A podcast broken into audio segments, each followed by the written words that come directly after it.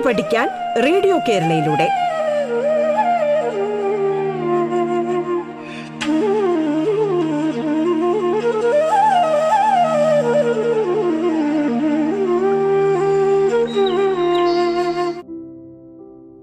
നമസ്കാരം. പാഠത്തിന്റെ ഇന്നത്തെ അധ്യായത്തിൽ നിങ്ങളോടൊപ്പമുള്ളത് ഞാൻ ശ്രീരാജ്. മലപ്പുറം ജില്ലയിലെ Thavanur Kelappan memorial government vocational higher secondary സ്കൂളിലെ ഹൈസ്കൂൾ വിഭാഗം ഭൗതികശാസ്ത്രം അധ്യാപകനാണ്. ഇന്ന് നാം ചർച്ച ചെയ്യുന്നത് പത്താം ക്ലാസ്സിലെ നാലാമത്തെ അധ്യായമായ പ്രകാശത്തിന്റെ പ്രതിപതനം എന്നതാണ്. നമുക്ക് അധ്യായത്തിലേക്ക് കടക്കാം. എന്താണ് പ്രകാശ പ്രതിപതനം ഒരു ബോൾ ചുമരിലേക്ക് എറിയുന്നു എന്ന് കരുതുക. എന്തു സംഭവിക്കും? അതെ ബോൾ ചുമരിൽ തട്ടി തിരിച്ചു വരുമല്ലേ? ഒരു പിടി ചരൽ വാരിയെറിഞ്ഞാലോ? അതെ അതും പല സ്ഥലങ്ങളിൽ തട്ടി പല ദിശകളിലേക്ക് തെറിച്ചു പോകുമല്ലേ? പ്രകാശം വിവിധങ്ങളായ വസ്തുക്കളിൽ തട്ടുമ്പോഴും ഇതിനു സമാനമായ സ്വഭാവം കാണിക്കുകയില്ലേ? കാണിക്കും. ഇത്തരത്തിൽ പ്രകാശം വസ്തുക്കളുടെ ഉപരിതലങ്ങളിൽ തട്ടി അതേ മാധ്യമത്തിലേക്ക് തന്നെ തിരികെ വരുന്നതാണ് പ്രകാശ പ്രതിപതനം. പ്രകാശം വസ്തുക്കളുടെ ഉപരിതലങ്ങളിൽ തട്ടി അതേ മാധ്യമത്തിലേക്ക് തന്നെ തിരികെ വരുന്നതാണ് പ്രകാശ പ്രതിപതനം. പ്രകാശത്തിന് പ്രതിപതനം സംഭവിക്കുന്നത് ചില നിയമങ്ങൾക്കനുസരണമായാണ്. പ്രകാശത്തിന്റെ പ്രതിബന്ധനവുമായി ബന്ധപ്പെട്ട ഈ നിയമങ്ങൾ എന്തൊക്കെയാണ്? നമുക്കിനി അതിനെക്കുറിച്ച് മനസ്സിലാക്കിയാലോ? ഒരു ടോർച്ചിൽ നിന്നുള്ള പ്രകാശത്തെ ഒരു പ്രതലത്തിൽ വീഴ്ത്തുന്നതായി സങ്കല്പിക്കുക പ്രകാശം പ്രതലത്തിൽ തട്ടി പ്രതിപതിക്കുന്നത് കാണാം. ഈ പ്രകാശബീമിലെ ഒരേ ഒരു പ്രകാശരശ്മിയെ മാത്രം നമ്മൾ പരിഗണിക്കുന്നുവെന്നിരിക്കട്ടെ.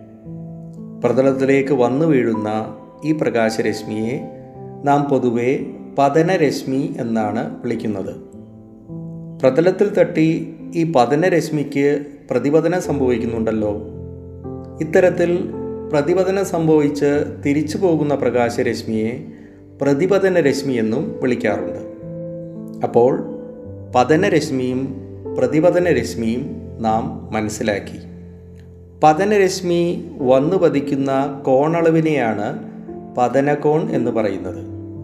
ഇതുപോലെ തന്നെ പതനരശ്മി പ്രതിപതിക്കുന്ന കോണളവാണ് പ്രതിപതന കോൺ പ്രകാശത്തിന്റെ പ്രതിപതന നിയമം അനുസരിച്ച് പതനകോണും പ്രതിപതന കോണും എല്ലായ്പ്പോഴും തുല്യമായിരിക്കും. അതായത് ഒരു പ്രതലത്തിൽ പ്രകാശം പതിക്കുന്ന കോണളവ് ഇരുപത് ഡിഗ്രി ആണെന്നിരിക്കട്ടെ പ്രതിപതന കോൺ എത്രയായിരിക്കും? അതും ഇരുപത് ഡിഗ്രി തന്നെയായിരിക്കും. പതന കോൺ നമ്മൾ ഇരുപത്തിയഞ്ച് ഡിഗ്രി ആക്കിയാലോ? പ്രതിപതന കോണും ഇരുപത്തിയഞ്ച് ഡിഗ്രി ആയിരിക്കും. പതന കോണിനെ നാം പൊതുവെ ഐ എന്ന അക്ഷരം കൊണ്ടാണ് സൂചിപ്പിക്കാറ്. പ്രതിപതന കോണിനെ ആർ എന്ന അക്ഷരം കൊണ്ടും. അതായത് ഐ സമം ആർ ആയിരിക്കും. പതനകോണും പ്രതിപതന കോണും എല്ലാ പ്രതിപതനത്തിലും തുല്യമായിരിക്കും. ഇതാണ് പ്രകാശത്തിന്റെ പ്രതിപതന നിയമങ്ങളിൽ ഒന്നാമത്തെ കാര്യം. അങ്ങനെയെങ്കിൽ പതനകോണും പ്രതിപതന കോണും നാം എങ്ങനെയാണ് അളക്കുന്നത് അല്ലെങ്കിൽ കണക്കാക്കുന്നത്? അതിനായി പതനരശ്മി പതിക്കുന്ന ബിന്ദുവിൽ പ്രതിപതന തലത്തിന് ഒരു ലംബം വരയ്ക്കുന്നതായി സങ്കല്പിക്കുക ഈ ലംബം പതനരശ്മിയുമായി ഉണ്ടാക്കുന്ന കോണളവാണ് നമ്മൾ പതനകോണായി എടുക്കുന്നത്. ഈ ലംബം പ്രതിപതന രശ്മിയുമായി ഉണ്ടാക്കുന്ന കോണളവാണ് പ്രതിപതന കോണായും നമ്മൾ പരിഗണിക്കുന്നത്. മറ്റൊരു പ്രത്യേകത പതനരശ്മിയും പ്രതിപതന രശ്മിയും ഇത്തരത്തിൽ നാം വരയ്ക്കുന്ന പ്രതിപതന തലത്തിന് വരയ്ക്കുന്ന ലംബവും എല്ലാം ഒരേ തലത്തിലായിരിക്കും. അപ്പോൾ നമ്മൾ രണ്ട് കാര്യങ്ങൾ മനസ്സിലാക്കി. പ്രകാശത്തിന്റെ പ്രതിപതനവുമായി ബന്ധപ്പെട്ട് നമ്മൾ രണ്ട് കാര്യങ്ങൾ മനസ്സിലാക്കി. എന്തെല്ലാമായിരുന്നു? ഒന്ന് പതനകോണും പ്രതിപതന കോണും തുല്യമായിരിക്കും. രണ്ടാമത്തേത് പതനരശ്മിയും പ്രതിപതന രശ്മിയും പ്രതിപതന തലത്തിന് വരയ്ക്കുന്ന പതനബിന്ദുവിൽ വരയ്ക്കുന്ന ലംബവും ഒരേ തലത്തിലായിരിക്കും. നമുക്ക് പ്രകാശത്തിന്റെ പ്രതിപതന നിയമങ്ങൾ ഒരിക്കൽ കൂടി പറഞ്ഞു നോക്കിയാലോ? എന്തായിരുന്നു? മിനിസമുള്ള പ്രതലങ്ങളിൽ തട്ടി പ്രകാശം പ്രതിപതിക്കുമ്പോൾ പതനകോണും പ്രതിപതനകോണും തുല്യമായിരിക്കും. പതനരശ്മിയും പ്രതിപതനരശ്മിയും പതനബിന്ദുവിലേക്ക് പ്രതിപതന തലത്തിന് വരയ്ക്കുന്ന ലംബവും ഒരേ തലത്തിലായിരിക്കും. അങ്ങനെയെങ്കിൽ പറയൂ പ്രകാശത്തിന് എല്ലാ പ്രതലങ്ങളിൽ സംഭവിക്കുന്ന പ്രതിപതനം ഒരുപോലെയാണോ? അല്ല തീർച്ചയായുമല്ല. പ്രതലത്തിന്റെ സ്വഭാവത്തിനനുസരിച്ച് പ്രകാശത്തിന് സംഭവിക്കുന്ന പ്രതിപതനത്തിന്റെ സ്വഭാവത്തിനും വ്യത്യാസമുണ്ട്. രണ്ട് വിധത്തിലുള്ള പ്രകാശ പ്രതിപതനമാണ് പൊതുവെ നടക്കുന്നത്. അതിലൊന്നാമത്തേത് ക്രമ പ്രതിപതനം രണ്ടാമത്തേത് വിസരിത പ്രതിപതനം ഇത്തരത്തിൽ രണ്ട് വിധത്തിലുള്ള പ്രതിപതനമാണ് പ്രകാശത്തിന് പൊതുവെ സംഭവിക്കാറുള്ളത്. എന്താണ് ക്രമ പ്രതിപതനം വളരെ മിനുസമുള്ള പ്രതലങ്ങളിലാണ് പ്രകാശത്തിന് ക്രമപ്രതിപതനം സംഭവിക്കുന്നത്. ഒരു പ്രകാശ ബീം വളരെ മിനുസമുള്ള ഒരു പ്രതലത്തിൽ വന്ന് പതിക്കുന്നു എന്നിരിക്കട്ടെ. എന്താണ് ഒരു പ്രകാശ ഭീമെന്നാൽ എന്നാൽ അതെ അതിനുള്ളിലുള്ള പ്രകാശരശ്മികളെല്ലാം സമാന്തരമായിരിക്കും. ഇത്തരത്തിൽ സമാന്തരമായ പ്രകാശരശ്മികൾ വളരെ മിനുസമുള്ള ഒരു പ്രതലത്തിൽ വന്ന് പതിച്ചാൽ അവ പ്രതിപതന നിയമങ്ങൾക്കനുസരിച്ച് പ്രതിപതനത്തിന് വിധേയമാകും. ഇവിടെ ഒരു പ്രത്യേകത ഇത്തരത്തിൽ പ്രതിപതനം സംഭവിക്കുന്ന പ്രകാശരശ്മികളും സമാന്തരമായി തന്നെ തുടരുന്നതാണ്. വരുന്ന പതനരശ്മികളും സമാന്തരമാണ് പ്രതിപതന രശ്മികളും സമാന്തരമാണ്. ഇതാണ് ക്രമപ്രതിപതനത്തിന്റെ ഒരു പ്രത്യേകത. മറ്റൊരു പ്രത്യേകത ക്രമപ്രതിപതനം സംഭവിക്കുന്ന സന്ദർഭങ്ങളിലാണ് വസ്തുക്കളുടെ പ്രതിബിംബം രൂപപ്പെടുന്നത്. നമ്മൾ സാധാരണയായി മുഖം നോക്കുന്നതിന് ഉപയോഗിക്കുന്ന ഒരു കണ്ണാടിയിൽ നമ്മൾ പ്രതിബിംബം കാണാറുണ്ടല്ലോ. ഇവിടെ പ്രകാശത്തിന് ക്രമപ്രതിപതനമാണ് സംഭവിക്കുന്നത്. ഇത് മാത്രമല്ല ഒരു സ്റ്റീൽ പാത്രത്തിൽ നിങ്ങൾ മുഖം നോക്കിയാൽ ഒരു സ്റ്റീൽ പാത്രത്തെ നിങ്ങൾ മുഖത്തിന് നേരെ പിടിച്ചാൽ അവിടെയും നിങ്ങൾക്ക് പ്രതിബിംബം കാണാം.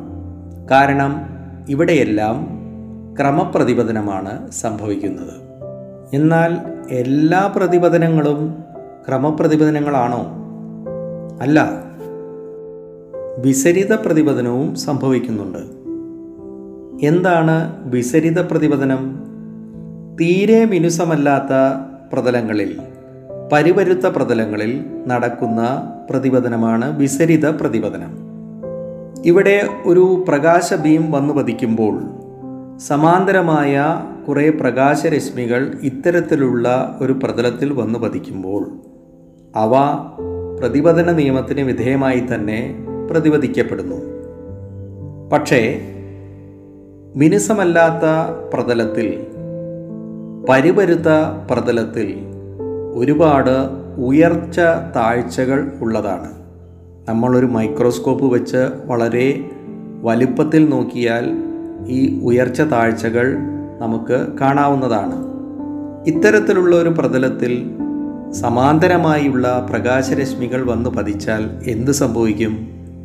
അവ പല ദിശകളിലേക്കായി ഉപരിതലത്തിന്റെ ഉയർച്ച താഴ്ചകൾക്കനുസരിച്ച് ഇറഗുലാരിറ്റിക്കനുസരിച്ച് അവ പല ദിശകളിലേക്കായി പ്രതിപദിച്ചു പോവും. അതായത് പതരരശ്മികൾ സമാന്തരമാണെങ്കിലും പ്രതിപതന രശ്മികൾ സമാന്തരമായിരിക്കുകയില്ല. ഇതാണ് വിസരിത പ്രതിപതനത്തിന്റെ ഒരു പ്രത്യേകത. ഇത്തരത്തിൽ വിസരിത പ്രതിപതനം നടക്കുമ്പോൾ പ്രതിബിംബങ്ങൾ രൂപപ്പെടുന്നില്ല എന്നുള്ളതാണ് രണ്ടാമത്തെ പ്രത്യേകതയും. അന്തരീക്ഷത്തിലെ പൊടിപടലങ്ങളിൽ തട്ടി സൂര്യപ്രകാശത്തിന് സംഭവിക്കുന്നത് വിസരിത പ്രതിപതനമാണ്. ഇത് പൊതുവെ വിസരണം എന്നാണ് അറിയപ്പെടുന്നത്. അവിടെ മാത്രമാണോ? നമ്മളൊരു പുസ്തകം വായിക്കുമ്പോൾ പുസ്തകത്തിൽ വന്നു വീഴുന്ന പ്രകാശം പ്രതിപതിപ്പിക്കപ്പെടുന്നുണ്ട്. ഇവിടെ നമുക്ക് പുസ്തകത്തിൽ നമ്മുടെ പ്രതിബിംബം കാണാറുണ്ടോ? ഇല്ല. കാരണം അവിടെ നടക്കുന്നതും വിസരിത പ്രതിപതനമാണ്. നമ്മുടെ ക്ലാസ് റൂമിന്റെ ചുമരുകളിലും വീടിന്റെ ചുമരുകളിലും പ്രകാശം വന്ന് പതിച്ച് പ്രതിപദിക്കുന്നുണ്ട് ഇവയെല്ലാം വിസരിത പ്രതിപതനമാണ്. അതുകൊണ്ട് തന്നെയാണ് നമ്മുടെയൊന്നും പ്രതിബിംബം അവിടെ നമുക്ക് കാണാൻ കഴിയാത്തത്.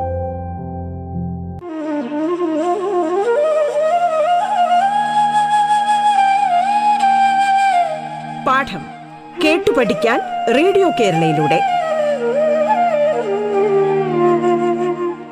പാഠത്തിൽ ഇനി ഇടവേള.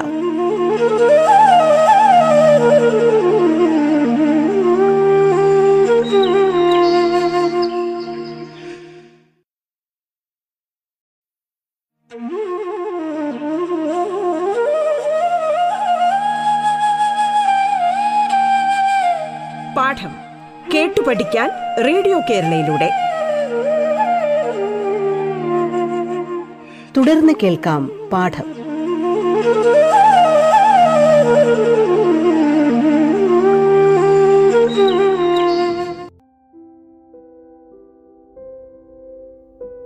അപ്പോൾ പ്രതിപതന നിയമങ്ങളും വിവിധ തരം പ്രതിപതനങ്ങളും നാം മനസ്സിലാക്കി. ക്രമപ്രതിപതനം നടക്കുന്ന ഒരു ഉപരിതലമാണല്ലോ ദർപ്പണങ്ങൾ. ഏതെല്ലാം ദർപ്പണങ്ങളെക്കുറിച്ച് നാം പഠിച്ചിട്ടുണ്ട്? അതെ ഗോളീയ ദർപ്പണങ്ങളെക്കുറിച്ച് നാം എട്ടാം ക്ലാസ്സിൽ പഠിച്ചിട്ടുണ്ട്. ഏതെല്ലാമാണ് ഗോളീയ ദർപ്പണങ്ങൾ? കോൺവെക്സ് ദർപ്പണങ്ങളും കോൺകേവ് ദർപ്പണങ്ങളും. കോൺവെക്സ് ദർപ്പണവും കോൺകേവ് ദർപ്പണവുമല്ലാതെ മറ്റേതെല്ലാം ദർപ്പണങ്ങളെക്കുറിച്ച് നിങ്ങൾക്കറിയാം?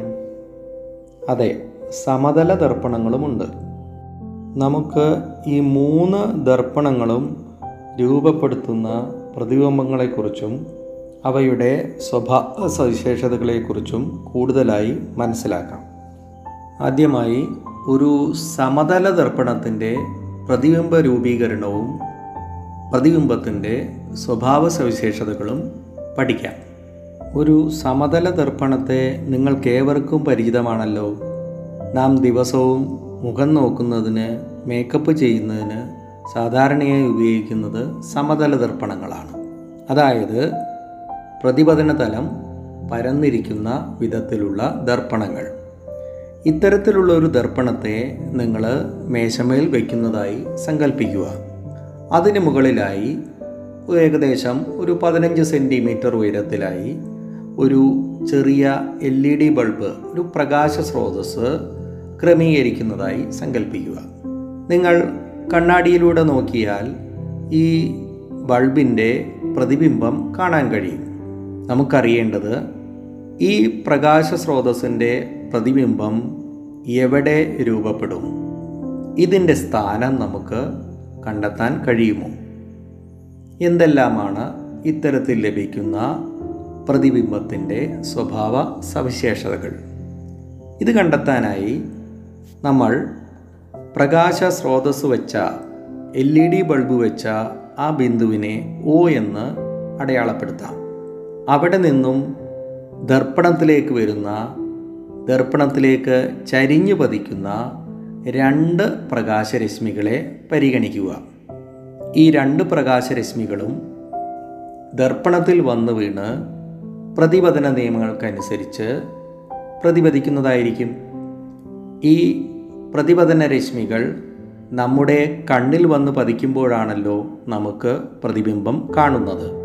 പ്രകാശ സ്രോതസ്സിൽ നിന്നും ഇങ്ങനെ ചരിഞ്ഞ് പതിക്കുന്ന ദർപ്പണത്തിലേക്ക് ചരിഞ്ഞു പതിക്കുന്ന രണ്ട് പ്രകാശരശ്മികളെയാണ് നമ്മൾ പരിഗണിക്കേണ്ടത്. ഇവ പ്രതിപതന നിയമങ്ങൾക്കനുസരിച്ച് അതായത് പതനകോണും പ്രതിപതന കോണും തുല്യമാവുന്ന രീതിയിൽ പ്രതിപതിച്ച് നമ്മുടെ കണ്ണിലേക്ക് എത്തിച്ചേരുന്നുവെന്ന് കരുതുക. ഇത്തരത്തിൽ പ്രതിപതിച്ച് നമ്മുടെ കണ്ണിലേക്ക് വരുന്ന രണ്ട് പ്രകാശരശ്മികൾ ഇവയെ നിങ്ങൾ ഇവയെ നിങ്ങൾ ദർപ്പണത്തിന്റെ പിന്നിലേക്ക് നീട്ടി വരച്ചു കഴിഞ്ഞാൽ ദർപ്പണത്തിന്റെ പിന്നിലേക്കുള്ള പാത നിങ്ങൾ സങ്കല്പിച്ചു കഴിഞ്ഞാൽ ഈ രണ്ട് പ്രകാശരശ്മികളും ദർപ്പണത്തിന്റെ പിന്നിലുള്ള ഒരു ബിന്ദുവിൽ സന്ധിക്കുന്നതായി കാണാം. അഥവാ സന്ധിക്കുന്നതായി നിങ്ങൾക്ക് തോന്നുന്നതാണ്. ഇത്തരത്തിൽ ഈ പ്രകാശരശ്മികൾ സന്ധിക്കുന്നതായി നിങ്ങൾക്ക് അനുഭവപ്പെടുന്ന ഈ ബിന്ദുവിലായിരിക്കും ബൾബിന്റെ അല്ലെങ്കിൽ നമ്മൾ സജ്ജീകരിച്ച പ്രകാശ സ്രോതസ്സിന്റെ പ്രതിബിംബം രൂപപ്പെടുന്നത്. അപ്പോൾ പ്രതിബിംബത്തിന്റെ സ്ഥാനം രൂപപ്പെടുന്നത് എങ്ങനെയാണ് നമ്മൾ കണ്ടെത്തുന്നത്? പ്രകാശ സ്രോതസ്സിൽ നിന്നും പുറപ്പെടുന്ന ഏതെങ്കിലും രണ്ട് പ്രകാശരശ്മികൾ ദർപ്പണത്തിൽ പ്രതിപതിച്ച് നമ്മുടെ കണ്ണിലെത്തിച്ചേരുന്ന ഏതെങ്കിലും രണ്ട് പ്രകാശരശ്മികളുടെ പാത വരയ്ക്കുക. ഇത്തരത്തിൽ പ്രതിപതിച്ച് നമ്മുടെ കണ്ണിൽ എത്തിച്ചേരുന്ന ഈ രണ്ട് പ്രകാശരശ്മികളുടെ പാത ദർപ്പണത്തിന്റെ പിന്നിലേക്ക് സങ്കല്പിച്ചാൽ ഈ രണ്ട് പ്രകാശരശ്മികളും ഒരു ബിന്ദുവിൽ വെച്ച് സന്ധിക്കുന്നതായി നമുക്ക് തോന്നും. ഇത്തരത്തിൽ ഈ ര പ്രകാ സന്ധിക്കുന്നതായി നമുക്ക് അനുഭവപ്പെടുന്ന ഈ ബിന്ദുവിലാണ് വസ്തുവിന്റെ പ്രതിബിംബം രൂപപ്പെടുന്നത്. എന്തെല്ലാമായിരിക്കും ഇത്തരത്തിൽ ലഭിക്കുന്ന പ്രതിബിംബത്തിന്റെ സവിശേഷതകൾ? നമ്മൾ പ്രകാശ സ്രോതസ് വെച്ചതായി സങ്കല്പിച്ചത് ദർപ്പണത്തിൽ നിന്നും ഏകദേശം പതിനഞ്ച് സെന്റിമീറ്റർ ഉയരെ എന്നാണ് പറഞ്ഞത്. അങ്ങനെയെങ്കിൽ നമുക്ക് കിട്ടുന്ന പ്രതിബിംബത്തിന്റെ സ്ഥാനം ദർപ്പണത്തിന് പിന്നിൽ പതിനഞ്ച് സെന്റിമീറ്റർ അകലെ തന്നെ ആയിരിക്കും. എന്താണ് പ്രത്യേകത? അതെ വസ്തുവിൽ നിന്ന് ദർപ്പണത്തിലേക്കുള്ള ദൂരവും ദർപ്പണത്തിൽ നിന്ന് പ്രതിബിംബത്തിലേക്കുള്ള ദൂരവും തുല്യമായിരിക്കും. അഥവാ ദർപ്പണത്തിൽ നിന്ന് വസ്തുവിലേക്കും പ്രതിബിംബത്തിലേക്കുമുള്ള അകലം തുല്യമാണ്. ഇത്തരത്തിൽ ലഭിക്കുന്ന പ്രതിബിംബത്തിന്റെ വലിപ്പത്തെ സംബന്ധിച്ച് നമുക്ക് എന്ത് പറയാൻ കഴിയും? അത് നമുക്കറിയുന്നത് തന്നെയാണ്. നമ്മൾ സാധാരണയായി നോക്കുന്ന കണ്ണാടിയിൽ. നമ്മൾ ഒരു കണ്ണാടിയിൽ പോയി നിന്ന് നമ്മളെ തന്നെ നോക്കുകയാണെങ്കിൽ നമ്മുടെ ഉയരവും അല്ലെങ്കിൽ നമ്മുടെ വലിപ്പവും അതിൽ കാണുന്ന പ്രതിബിംബത്തിന്റെ ഉയരവും അല്ലെങ്കിൽ വലിപ്പവും തമ്മിൽ എന്താണ് ബന്ധമുള്ളത്? അതെ രണ്ടും ഒരേ വലിപ്പത്തിലുള്ളതാണ്. വസ്തുവിന്റെ ഉയരവും പ്രതിബിംബത്തിന്റെ ഉയരവും തുല്യമായിരിക്കും. അല്ലെങ്കിൽ വസ്തുവിന്റെ വലിപ്പവും പ്രതിബിംബത്തിന്റെ വലിപ്പവും തുല്യമായിരിക്കും. ഇത്തരത്തിൽ ലഭിക്കുന്ന പ്രതിബിംബം യഥാർത്ഥമാണോ മിഥ്യയാണോ? നമുക്ക് മനസ്സിലാക്കാം. നമുക്ക് പ്രതിബിംബം കിട്ടുന്നത് പ്രതിപതന രശ്മിയുടെ പാത ദർപ്പണത്തിന് പിന്നിലേക്ക് നീട്ടി വരച്ചതായി സങ്കല്പിക്കുമ്പോഴാണ് ഇത്തരത്തിൽ നീട്ടി വരയ്ക്കുന്ന പാത ഒരു ബിന്ദുവിൽ സന്ധിക്കുന്നതായി നമുക്ക് തോന്നും. അതുകൊണ്ട് തന്നെ ഇങ്ങനെ രൂപപ്പെടുന്ന പ്രതിബിംബങ്ങൾ മിഥ്യാ പ്രതിബിംബങ്ങളായിരിക്കും. മിഥ്യാ പ്രതിബിംബങ്ങളെല്ലാം നിവർന്ന പ്രതിബിംബങ്ങളായിരിക്കുമല്ലോ. അതുകൊണ്ട് തന്നെ ഒരു സമതല ദർപ്പണം രൂപപ്പെടുത്തുന്ന പ്രതിബിംബം എപ്പോഴും നിവർന്ന പ്രതിബിംബം ആയിരിക്കും. അത് നമുക്കേവർക്കും അറിയാവുന്ന ഒരു കാര്യം തന്നെ ആണ്. അപ്പോൾ എന്തെല്ലാം കാര്യങ്ങളാണ് ഒരു സമതല ദർപ്പണത്തിൽ രൂപപ്പെടുന്ന പ്രതിബിംബത്തിന്റെ സവിശേഷതകൾ. അതെ ദർപ്പണത്തിൽ നിന്ന് വസ്തുവിലേക്കും ദർപ്പണത്തിൽ നിന്ന് പ്രതിബിംബത്തിലേക്കുമുള്ള അകലം തുല്യമായിരിക്കും. നമുക്ക് ലഭിക്കുന്നത് ഒരു മിഥ്യാ പ്രതിബിംബം ആയിരിക്കും. പ്രതിബിംബത്തിന്റെ ഉയരവും വലിപ്പവും വസ്തുവിന്റെ ഉയരത്തിനും വലിപ്പത്തിനും തുല്യമായിരിക്കും.